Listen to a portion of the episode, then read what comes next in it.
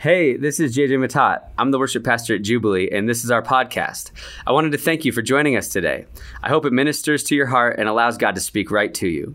If you would like to know more about our church, visit jfc.org. Enjoy the message.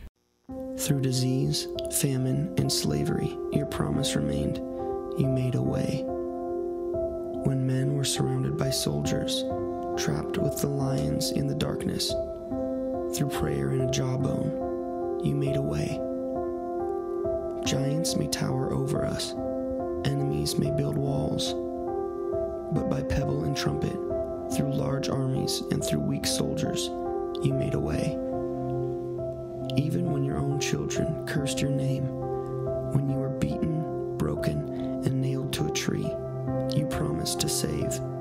You conquered death, and you made a way. We continue to prove time and time again that we are hopeless. Still, you make a way.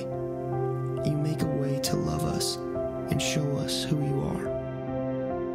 You are the waymaker.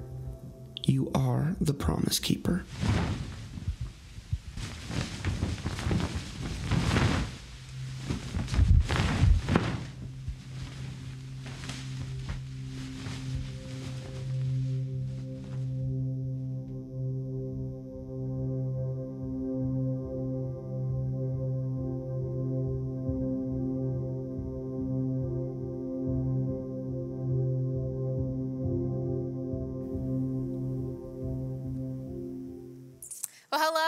Palm Sunday. You doing good?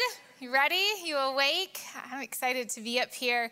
Um, before I jump into the message, though, I wanted to share a little bit of personal news because I am starting to not be able to hide it.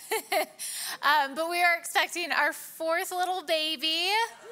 We're very excited.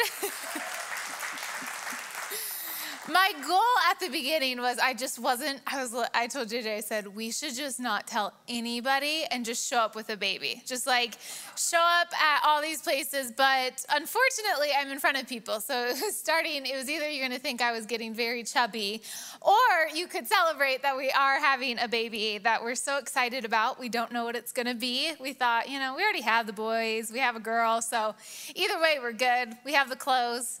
So we're just going to be surprised. So when we find out, we'll let you know.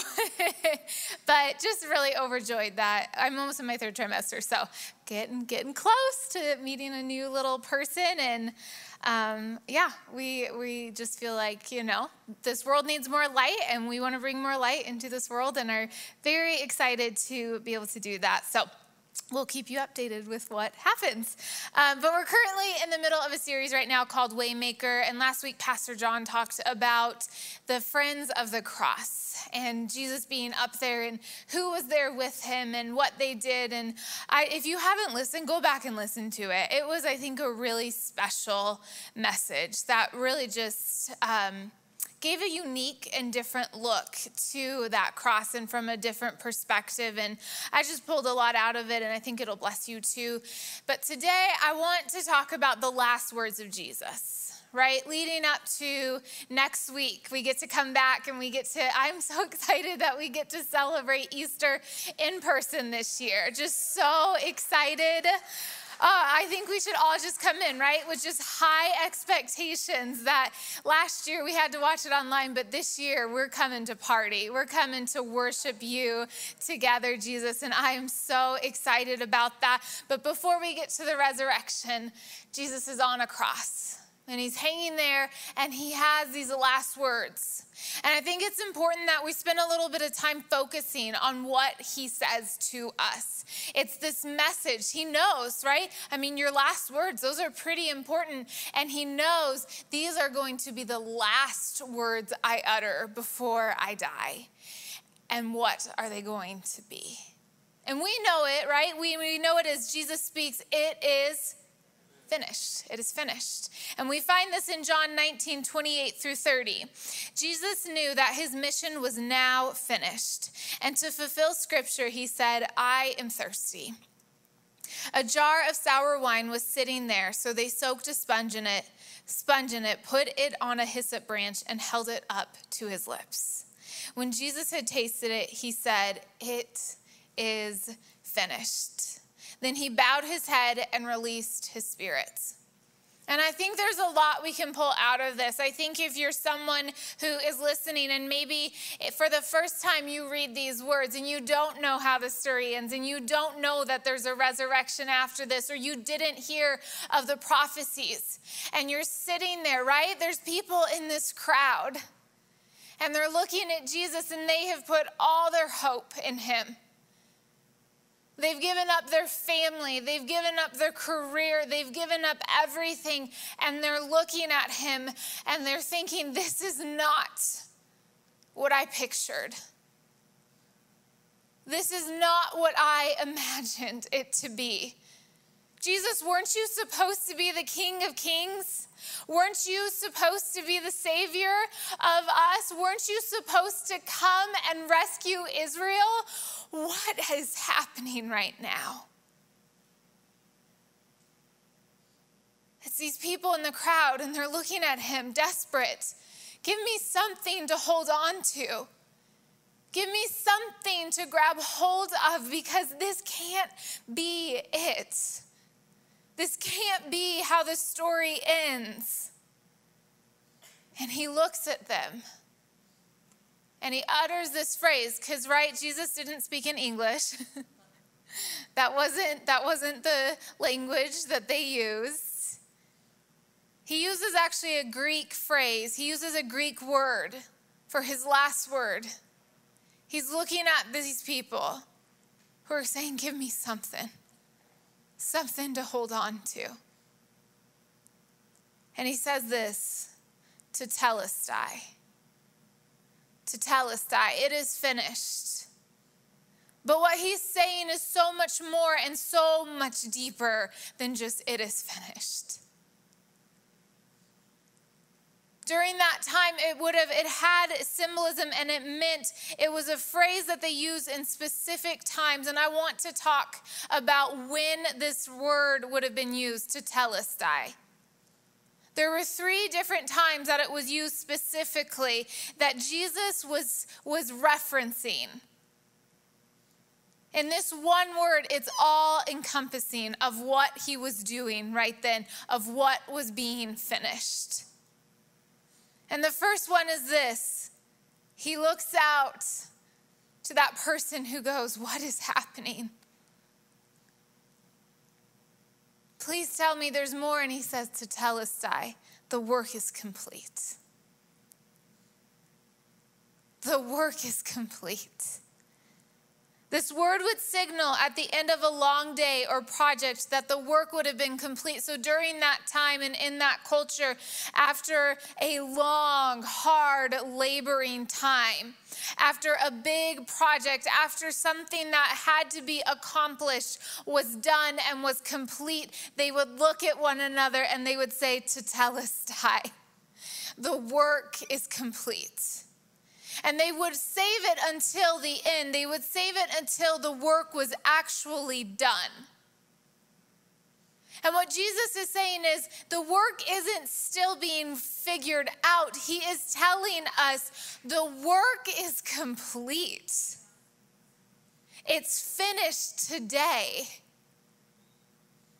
This isn't the end. This is the beginning for you. This is the start of a new day and a new dawn. And I completed the work.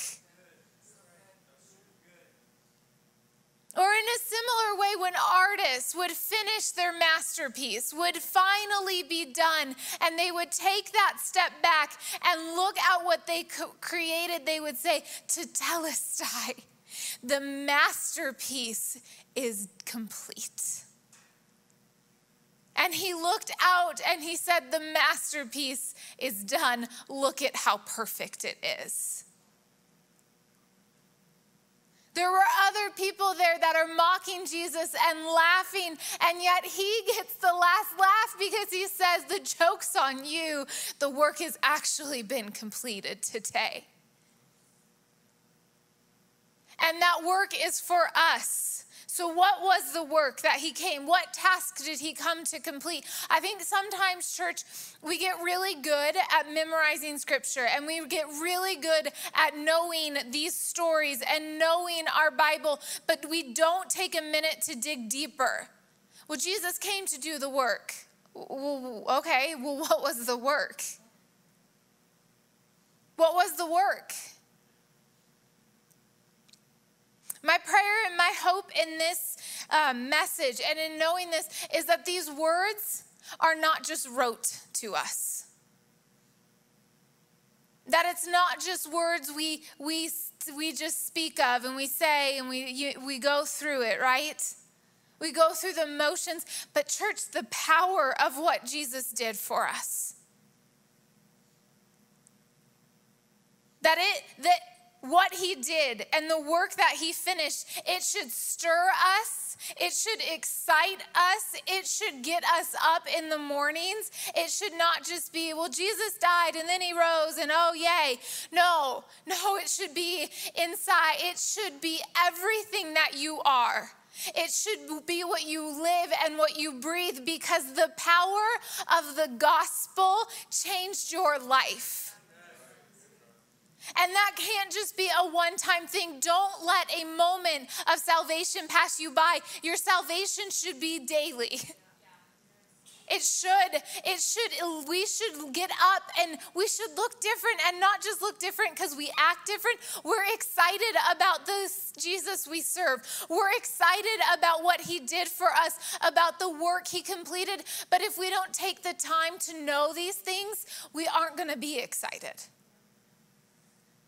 You got to know the God you serve. You got to know what Jesus did for you. You have to wrestle these things out. And this is what this is what it tells us, right? In Luke 4, 18 through 19, it's this prophetic word that Jesus is fulfilling about himself. Back from Isaiah. So it's this word that Isaiah speaks, and then Jesus, it, it was about the coming of who Jesus was going to be. It was this I'm going to hold on for the Israelites because there's a Savior coming. There's a work that's going to be done, right? The work was slowly being built up to Jesus. There was a work all along the way from the very beginning. God sees that there's a work now. Sin enters the world, and God goes, okay, there's work to be done. He immediately gets to work and begins to lay the path. And so this is what it says The Spirit of the Lord is upon me, for he has anointed me to bring good news to the poor. Do we see it like this? This work that he had was good news. It was good. It tasted good and it looked good. It says, Taste and see that the Lord is good. He came to bring good news and to complete that good news. He has sent me to proclaim that captives will be released. Literally and figuratively, right? Those aren't just actual captives, but those who have walked around in shame and condemnation, in guilt, in slavery to their sin. He came to set you free that the blind will see, and again, physically, but also that our eyes would be open to see the freedom that He has for us, that the oppressed will be set free. I think how often do we really grab hold of that? That work was completed, church, to tell us that you're not oppressed, you're not pressed down, you're set free and that the time of the Lord's favor has come. I think here's where a, a lot of times we get led astray is we think there's still work for us to do. Right? We, we understand the part of salvation. Well, Jesus came and he died for us. Yeah, but he finished the work for you. It was a job you were never going to finish. It was a work that was never going to be completed, so he had to come and complete your work. And the best thing you can do is not strive anymore. He doesn't want you to strive because striving gets you nowhere. The best thing you can do is celebrate and enjoy this wonderful thing Jesus has done for you. Tetelestai, the work is done, it's finished. It's finished. He tells Zacchaeus, right? When he's up in the tree and, and, and Jesus is walking by, he, he tells Zacchaeus, I've come to seek and save the lost. That is my mission. And that's his mission today, too. I've come to seek and save the lost, to save you that you can have life, that that's my work. And when he died on the cross, he completed that work. He came to save you. He came to seek you. A lot of times you hear people be like, well, the day I found Jesus. No, the day Jesus found you. He found you. He got you. You didn't do it, He did. You heeded. And we should celebrate that and we should look at that with victory. Tetelestai. So he's looking out and he's telling them the work is completed. But then there's this other meaning to it. And I think this is probably the most common, this would have been the most common used way of using tetelestai, and it would have been this the debt is paid in full. The debt is paid in full. He's looking at these people. And I just, I picture Jesus hanging on the cross and looking at our faces and saying, Your debt is paid and your debt is paid, and your debt is paid, and your debt is paid. And he's literally speaking this out tetelestai, your debt has been paid, you're free to go on your way. During that time, when a debt was paid, they would be given a stamp, right? They'd be given a receipt. So they would go and once, not when they would pay a little bit, but when it was paid in full, there was this receipt that they'd be given, and on it would be a stamp. And there would be this one word on that stamp to tell us, tetelestai. You're stamped now. You're free. And if we could grasp how great our debt was,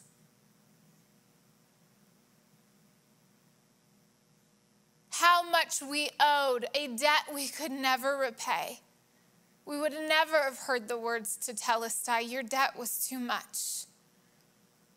We would have lived the rest of our lives in bankruptcy, just racking up more and more and more debts. And the thing is, it wasn't erased. Debt is never erased, debt has to be paid for. You often hear pastors or, or Christians explain, well, it's a free gift. It wasn't a free gift. What he did was very costly and very expensive. It was priceless what he did and you couldn't afford the gift. And so he knew he had to take your place and he had to pay your debts. And he put himself on the cross for you to tell us that your debt has been paid. What debt did he have to pay? Colossians 2:14 by canceling the record of debt that stood against us with its legal demands. This he set aside, nailing it to the cross. Church, you can walk out of here with the assurance He nailed your sin and your debt to the cross, that you don't have to carry it around anymore, that you are not slave and owed now. You are free. You carry around a receipt that says, to Tetelestai, your debt has been paid in full. Mm, that is, it's so good. It's so good. And it should, it should stir us up. Wow, you did that for me? You died for me?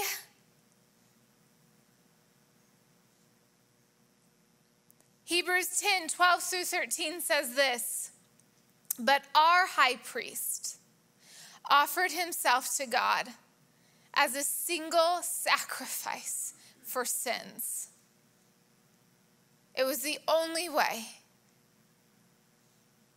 It was the only way the debt was going to be settled. And it's good for what? All time. It's good for all time. Then he sat down in the place of honor at God's right hand. There he waits until his enemies are humbled and made a footstool under his feet. I think this story is so grand, right? What Jesus did for us is so big and so large, it's sometimes hard for us in our humanness to comprehend really what he did. So we say it, and it almost is too much that we can't even process how great it is. So I want to bring it smaller to a 16 year old girl and her dad. So when I was 16, my parents got me a car so I could chauffeur my younger brothers around. It was really more probably a gift for them than for myself. but it was this Honda Civic, and it was everything to me. I thought I was it, driving around in my blue Honda Civic. And so, you know, my parents, we talked about responsibility, don't speed if you get a ticket, you will be in trouble. If you ever drink, you will be in really big trouble. All these rules, right? That we talk. I can't, I do not look forward to 16 year old kids that I like my six year old. But they, we have these conversations, right? Be safe, pay attention, do not text, all these things. And so, about a month into getting my license, I was driving home late at night and I, I ended up getting in a bad car accident. And so, everything that I had been taught up to this point, no longer I, I'm not processing. All the all the training, what do you do in these? I don't. I have no clue anymore. I just am frozen inside my car. I can't even get out to look at it. I know it's bad. I'm pretty sure I'm never driving this car again, and I'm just stuck. What do I do? I'm too afraid to call the cops. I'm too afraid to talk to the guy. I, I it's dark, it's scary, and I'm just this little girl who's very afraid. And I know, right? It's my fault. I, I've done not a good thing right here. This is my lowest moment up to this point. And all I can think to do, all I have since to do is call my dad. And I was 16, I was a teenager. I did not call my dad daddy, but there's this one moment I can remember calling him daddy, and it's when he picks up the phone. Daddy? And that was enough. I was just like, I need you. I need you. And my dad moved heaven and earth to get to me. In fact, he left my mom, I think. He got there before my mom and the police because he drove so fast to get to me. And while I'm waiting for him,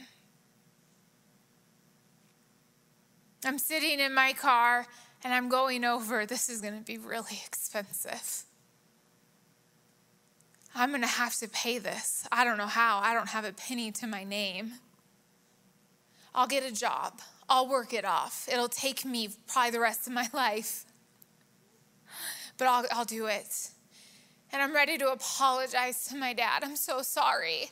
I did this. You you trusted me. I was supposed to do the right thing. I'm so sorry. Right? I'm playing this out in my head, ready because I deserve to pay for this. I deserve to be in trouble. I deserve to have what's coming to me. In church, I, it's maybe my pregnancy hormones, but when my dad, when I saw my dad, he jumps out of his car and he's running across the streets. And all he does is grab me and hug me. It's okay. I'm so sorry. Don't worry about it. It's okay. Your dad's here. I gotcha. Dad, I'll pay for it. I promise. I'll pay. Don't worry about it. It's already been paid. The debt's already been paid for you. I have you. Because here's what he cared about his daughter, his child, was going to wake up the next morning in his house. And Jesus isn't hanging on that cross thinking, well, here's what I'm going to tell you. Here's what you're going to owe me. You should feel really bad. He's celebrating. He's saying, Tetelestai, Tetelestai. I get to spend eternity with you. You're going to wake up in my house. And I would pay any debt. Any parent in this room knows that feeling, right? You see your child in danger, I would pay anything to know my child safe. Anything. I would go bankrupt for those babies. And my dad saw that that night. It was real to him that night. And for Jesus, it was that real. It was his little sons and daughters in trouble, crying out for help. Whether they knew it or not, he saw the seriousness of the situation. And he said, No, the debt is paid, it's taken care of. Now come home and celebrate with me. Your debt is paid in full. And then the last part to tell us, tetelestai. This one would have been for those who had ears to hear, for those Israelites who knew of the Old Testament, who were practicing Jews. It would have been for them. The sacrifice is accomplished. The sacrifice is accomplished. Because here, here was the thing on the Day of Atonement, which was during a different time of year, but it was something that happened annually. On the Day of Atonement, Israel would have to atone for their sins. They would have to make a sacrifice for the things they would come together. It was the most sombering day for the Israelites. It was the, the, account, right? The sins of us had to be accounted for. And so Israel would come together on the day of atonement and account for their sins. But there also had to be a sacrifice to take place for those sins.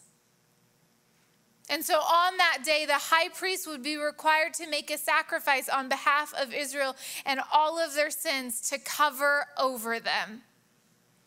And if we remember, Easter is actually when this is all happening and unfolding for Jesus and he's on the cross, it's actually during the time of Passover.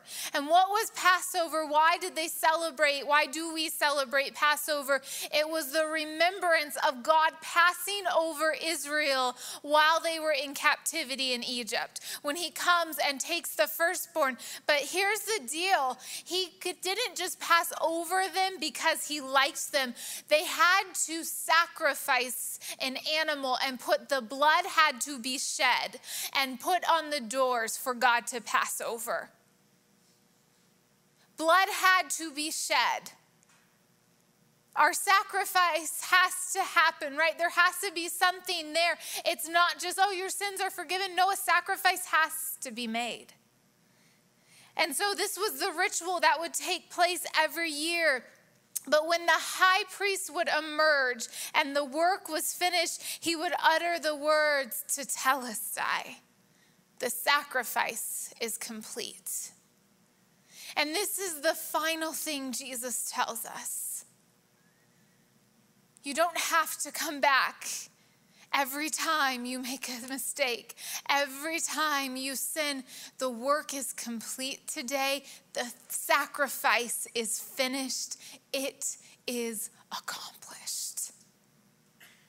What sacrifice did Jesus make for you and me? It says this in Hebrews 9 11 through 15. So Christ has now become the high priest over all the good things that have come he has entered the greater, more perfect tabernacle in heaven, which this was not made by human hands and is not part of this created, created world. What we had here was a replica of what's there the perfect temple, the perfect tabernacle, a place that was too holy for us. And God knew we could never stand there before Him. A sacrifice perfect had to be made with His own blood, right? With His own blood not the blood of goats and calves. He entered the most holy place once for all time and secured our redemption forever. Your salvation is not temporary. Your salvation is not based on how good of a life you live. Your salvation is based on what Jesus did and his perfection. Under the old system, the blood of goats and bulls and the ashes of a heifer could cleanse people's bodies from ceremonial impurity, but it was only temporary. But this, just think how much more the blood of Christ will purify our consciences from sinful deeds so that we can worship the living God. He wants to be with you, He wants to spend eternity with you. So He sent His Son. He said, You know what? There is no way. And through man, there was not going to be a way. So I will make a way. I will make not just a way, He made the perfect way, and His name was Jesus. For by the power of eternal spirit, Christ offered himself to God as a perfect sacrifice for our sins. And that is why he is the one. So, right, he dies for us and he sacrifices himself. But then he goes and does this greater thing. He says this that is why he is the one who mediates. He goes and on your behalf defends you and makes a new covenant between God and people so that all who are called can receive the eternal inheritance God has promised them. You have an eternal inheritance and you get to receive it now because of this new covenant Jesus made with God and man on your behalf. Thank you, Jesus. Thank you for what you have done. For Christ died to set us free he died to set us free from the penalty of sins that we had committed under that first covenant. And here, I was thinking about this. I have, we, we are raising children, and this is a very privileged area, right? Would you not agree? It's a very privileged country. It's a very privileged county. And it, we uh, struggle right now with raising kids who are not entitled to their privilege. And the thing is, I want to give my kids everything, and I gladly do. But sometimes they take for granted what they've really been given the prosperity and the freedom that they get to live in. Last year we went on vacation and my our oldest, he is about to turn six, Ezra. We we took him to Phoenix, and it, we saved up. I mean, it was a nice vacation if you're going to do it, do it right. That's my theory. So we, we were doing it right. And we went out to dinner to the Tommy Bahama restaurant, which is my all time favorite restaurant. I love it. It's so good and it's expensive. My kids were drinking water out of wine glasses. They thought they were, they were real cool at Tommy Bahama. it's like a bunch of, it's, it's mostly for people older than us, but my parents took us, so it's tradition to me. And we're the only kid, people with kids in the, uh, that's pretty much always, you know, right? We just have the screaming kids. I've just accepted it. I've got over embarrassment. Whatever. I'm paying for it. I'll tip you good. I'll, it's fine. I'll just, I'll tip you. I'm sorry for the macaroni. It's okay. But we like walk out. There's not really even a thank you. You know, I have to remind my kids, like, what, what, what do you say? Thank you. Okay. it's enough. It's fine. One day you'll get it. Because I called my mom last year on vacation and thanked her for all the vacations they took us on and my horrible, ungrateful attitude during those vacations. it comes back, right? But the next night, our little Ezra goes, Where are we going to dinner? And I was like, oh, we're going to go to In N Out because we spent about $100 last night. We're going to spend $10 tonight. And In N Out's good. Who doesn't want a good cheeseburger? And he goes, I thought you would have taken us to Tommy Bahama again. I'm just like, you're going home. You're going home. I'm flying you home. They, they, can, the, they, they can take care of you. Someone else can take care of you. But he lacked the understanding of just how much blessing he had been given. And I think we do this sometimes with what Jesus did for us. We like to live, we enjoy the fruit of the price he paid and never stop to think what he really paid, what he really sacrificed how much it really cost Jesus.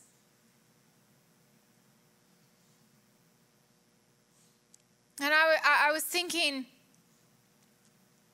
there's a lot of times I get into the thought process well, God, you haven't done this for me.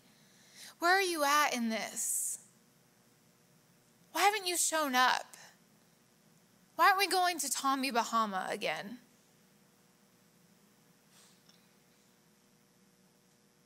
If we're all really honest, right? We do this. I think it's human. The further we get from a gift we've been given, it has to be something we purposely choose to be thankful for. And here's what I know our hearts should be God, if you never gave me anything again, if you never did another great thing for my life and for me, what you did on that cross for me is enough forever. That we should have such thankful hearts that that one act of love should be enough to move us each and every day. That it was enough that it was more than enough. That we should have eyes and ears to see and understand what He did for us was so great a gift. We could never have gotten it ourselves. And so, as I come to the end of this message tetelestai,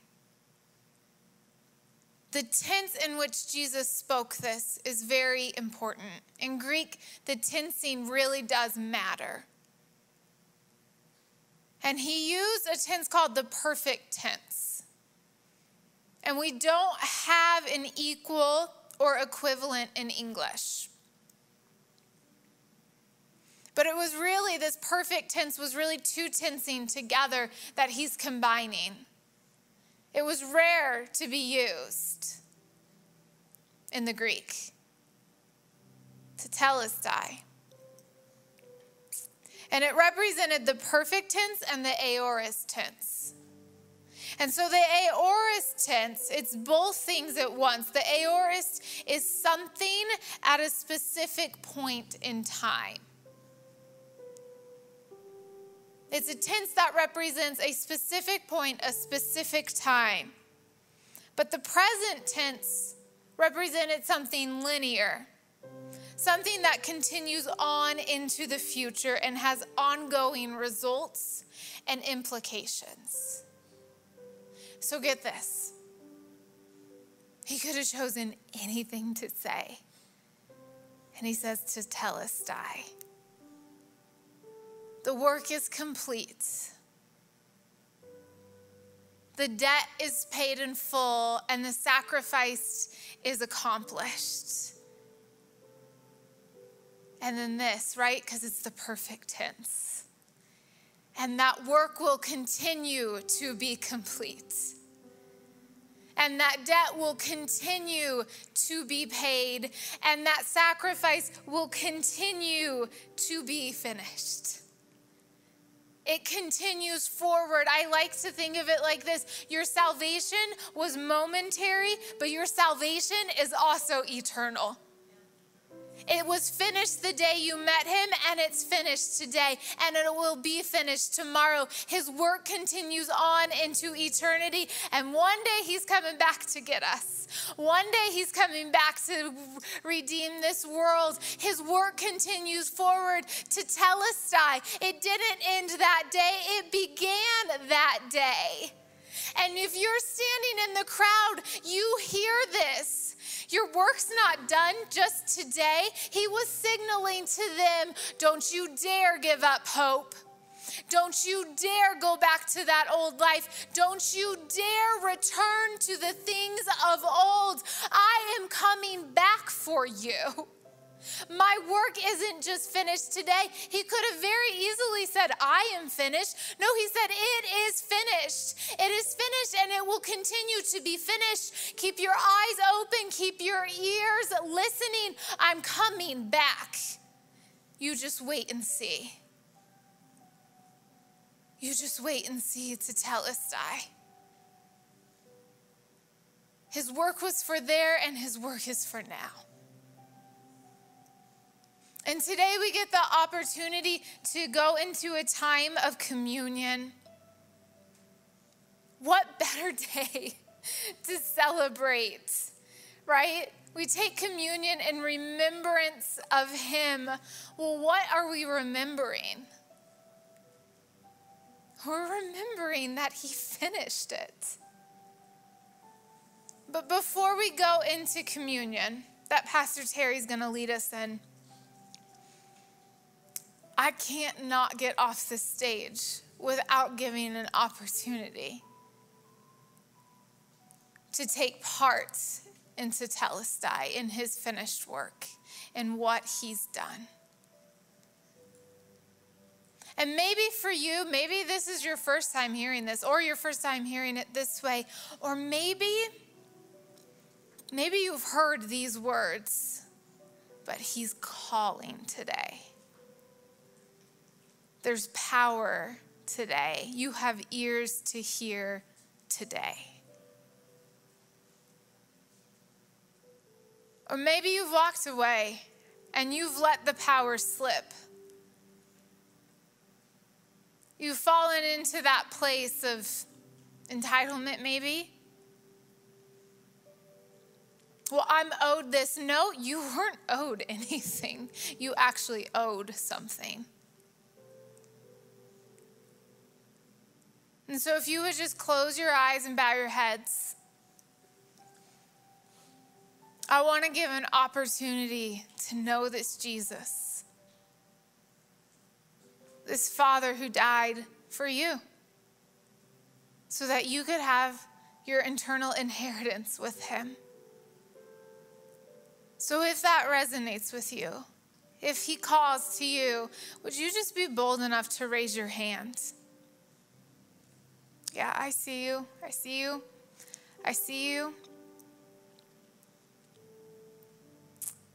I see you. Just one more minute. Just want to make sure I don't miss anyone. I see you. All over. I see you in the back. So the Bible it makes it really simple. The gift wasn't free for him, but he makes it so simple for us. It says in the Bible if you confess with your mouth and believe in your heart that He is Lord, right? That He died, that He did come to this earth, that He did set you free, and that three days later He did raise Himself from, right? He was, He rose from the grave.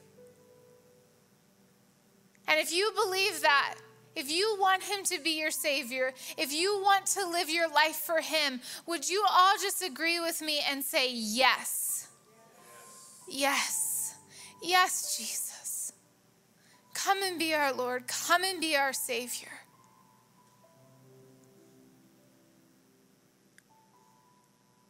And if you were one of those who raised your hand, let me just tell you, it's not that life becomes a cakewalk.